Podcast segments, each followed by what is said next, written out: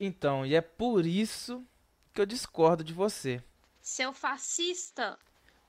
Falando nisso, você sabe qual a origem da palavra fascismo? Ou pelo menos sabe o que é um governo fascista? É. Não, não sei. Bom, então hoje eu vou explicar um pouquinho para vocês.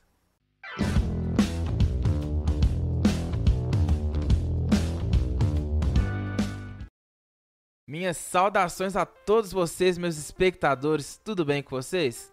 Bom, primeiramente, antes de falar sobre o fascismo, é bom frisar uma coisa muito importante. O fascismo, ele não tem um autor que tenha feito uma obra explicando a ideologia fascista, como por exemplo, O Capital de Karl Marx, que explica sobre o comunismo. Com isso, a ideologia do fascismo não tem um conceito universalmente aceito. Mas eu vou explicar aqui para vocês a origem da palavra fascismo para vocês entenderem qual que é a ideia principal do, do fascismo. Também explicar o que foi o fascismo historicamente falando. A palavra fascismo vem do italiano fasce ou fascio, que em português significa feixe. Ela remete à Roma antiga, ao fascio litório, que era uma espécie de um machadinho, que era um instrumento de repressão, de autoridade dos litores. Os litores eles eram guarda-costas é, dos magistrados que detinham o poder do império. Então eles utilizavam esse, esse instrumento como repressão para abrir o caminho é, em meio ao povo para os magistrados do poder. Mas como assim? Facho? Feixe? Eu não entendi. Eu explico. O fascismo ela é uma ideia coletivista. O facho litório ele era feito por um feixe de madeiras, como vocês estão vendo nas fotos. Era um amontoado, eram várias madeiras juntas que davam base, faziam base para a machadinha do facho litório. Sabe aquela ideia da união? Pois é, o fascismo ele ignorava totalmente a força de cada indivíduo. Ele era uma, uma ideologia, como eu disse, coletivista. A ideia é de que uma madeira sozinha facilmente se quebra. Já um feixe de madeiras, um coletivo, um amontoado de madeiras é mais forte e mais difícil de se quebrar. O ditador italiano e pai do fascismo Benito Mussolini trouxe para si então essa ideia coletivista do fasciolitório, essa ideia do feixe de madeiras e fundou o Fatti d'Azione Rivoluzionária e logo após o Partido Nacional Fascista. E ele utilizou esse termo, o Fatti, né? É, não foi à toa, isso porque a Itália na época ela sofria por uma crise causada tanto pela derrota na Primeira Guerra Mundial quanto também é, pela sua unificação tardia. O Benito Mussolini ele prometia aos italianos a volta dos tempos áureos do antigo Império Romano. Como eu disse para vocês, o fascismo ele ignora o individualismo. Ele é coletivista e subversivo, revolucionário. E é bom a gente deixar isso bem claro aqui para vocês, é, pela questão de que tem muita gente que chama uma pessoa de conservadora só por ser conservadora de fascista. Mas na verdade a gente sabe que né, a pessoa que entende o mínimo de conservadorismo sabe que conservadorismo e revolucionário são coisas totalmente antagônicas, então é bom te deixar isso bem claro aqui para vocês.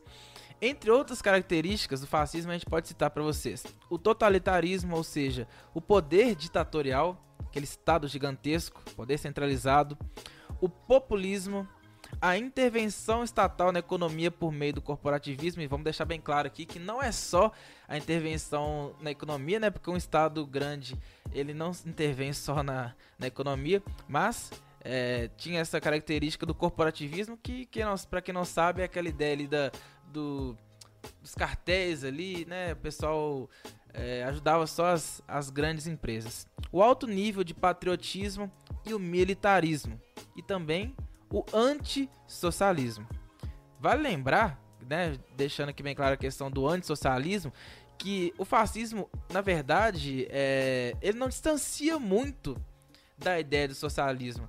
É, era só uma ideia antissocialista, mas eles eram da mesma linha ideológica.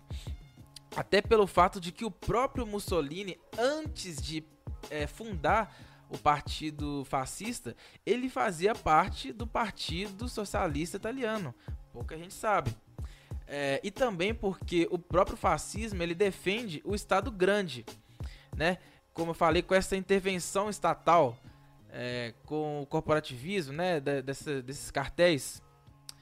É, a questão, a diferença entre o fascismo e o socialismo é que o, o, fascismo ele era um pouquinho mais esperto, né? A ideia fascista ela era mais palpável, menos utópica, né? Ela era mais plausível na teoria, por ser uma versão mais branda, né, do socialismo. Então essa é a diferença aí entre entre o socialismo e o fascismo. Por ser uma ideologia coletivista, é, o fascismo é totalmente antagônico ao que eu defendo, por exemplo, é, que é o liberalismo, porque o liberalismo ele valoriza o indivíduo. O, o liberalismo ele é individualista, ele acredita na força do indivíduo, da propriedade. Já o fascismo, ele, como eu disse, ele é né, ele é defensor de um Estado grande, ele é defensor do, do Estado tomando conta da economia, do social, que difere do liberalismo. Né, a gente defende um Estado com pouco poder. Vamos deixar bem claro isso também. Agora sim, você pode dizer que você sabe o que, que é o fascismo, qual que é a origem da palavra fascismo. É, e pense bem aí, será que você já defendeu algum ideal fascista sem saber? Será que você já foi fascista e nunca percebeu? É, será que você defendeu alguma ideologia fascista? Bom, enfim. É, manda isso pro seu amigo que vive aí te chamando de fascista sem mesmo saber o que, que é. Mostra pra ele aí, ó. Agora você vai saber aí, ó. Seu amigo tá te mandando esse vídeo pra você saber que você tá chamando ele de fascista sem nem saber o que, que significa. E também, né? Já manda pra frente, porque esse vídeo aqui ele foi, foi difícil de, de produzir aqui, então passa para frente, ajuda a gente a, a, compartilhar o nosso conteúdo. De verdade, muito obrigado a todos pela, pela audiência. E não se esqueça, a liberdade sempre vem pela metade. E pode ter certeza que eu vou defender até o final a sua liberdade. Muito obrigado e até o próximo vídeo, até o próximo Politicast. Um abraço. O senhor nunca me viu junto com nenhum deles. E comigo o senhor vai ficar livre de todos eles. Meu nome é Enéas 56.